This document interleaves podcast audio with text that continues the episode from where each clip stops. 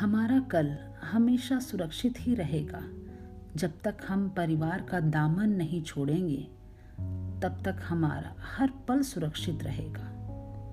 नमस्कार दोस्तों, मैं चित्रा, आप सभी का फिर से एक बार चित्रांश में तहे दिल से स्वागत करती हूँ। आज जो मैं आपको सुनाने वाली हूँ, वो जीवन के रहस्य को उजागर करता है और बताता है कि हम अपने जीवन के सफ़र में इस कदर व्यस्त हो जाते हैं कि जहाँ से हमारी शुरुआत हुई थी, हम उस जगह को ही भूल जाते हैं। उन लोगों को ही भूल जाते हैं जिन्होंने हमें खड़ा किया था। और जिस रास्ते पर चल रहे होते हैं, उसी को अपना आशियाना समझ बैठते हैं। तो चलिए मैं आप सभी को अपनी कविता सुनाती हूँ, तभी आप इस जीवन के रहस्य को समझ पाएँगे। मुरझाई जीवन की कश्ती केवल अपने थकान को ही नहीं दिखाती है।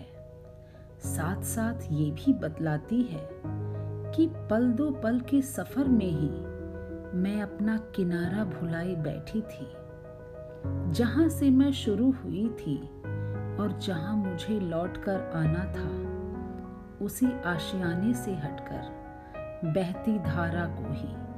अपना हमराज और हम सफ़र समझ, अपना सब कुछ बनाए बैठी थी।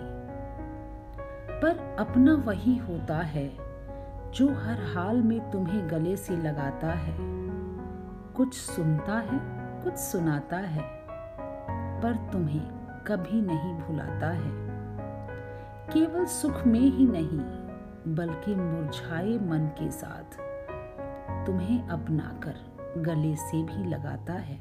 सच ही है ये बात। अपने हमें हर हाल में अपना ही लेते हैं। भले ही कोई लाख गलतियाँ करके ही क्यों न बैठे, फिर भी परिवार अपना ही लेता है। लेकिन पराए हमें केवल मतलब से ही गले लगाते हैं।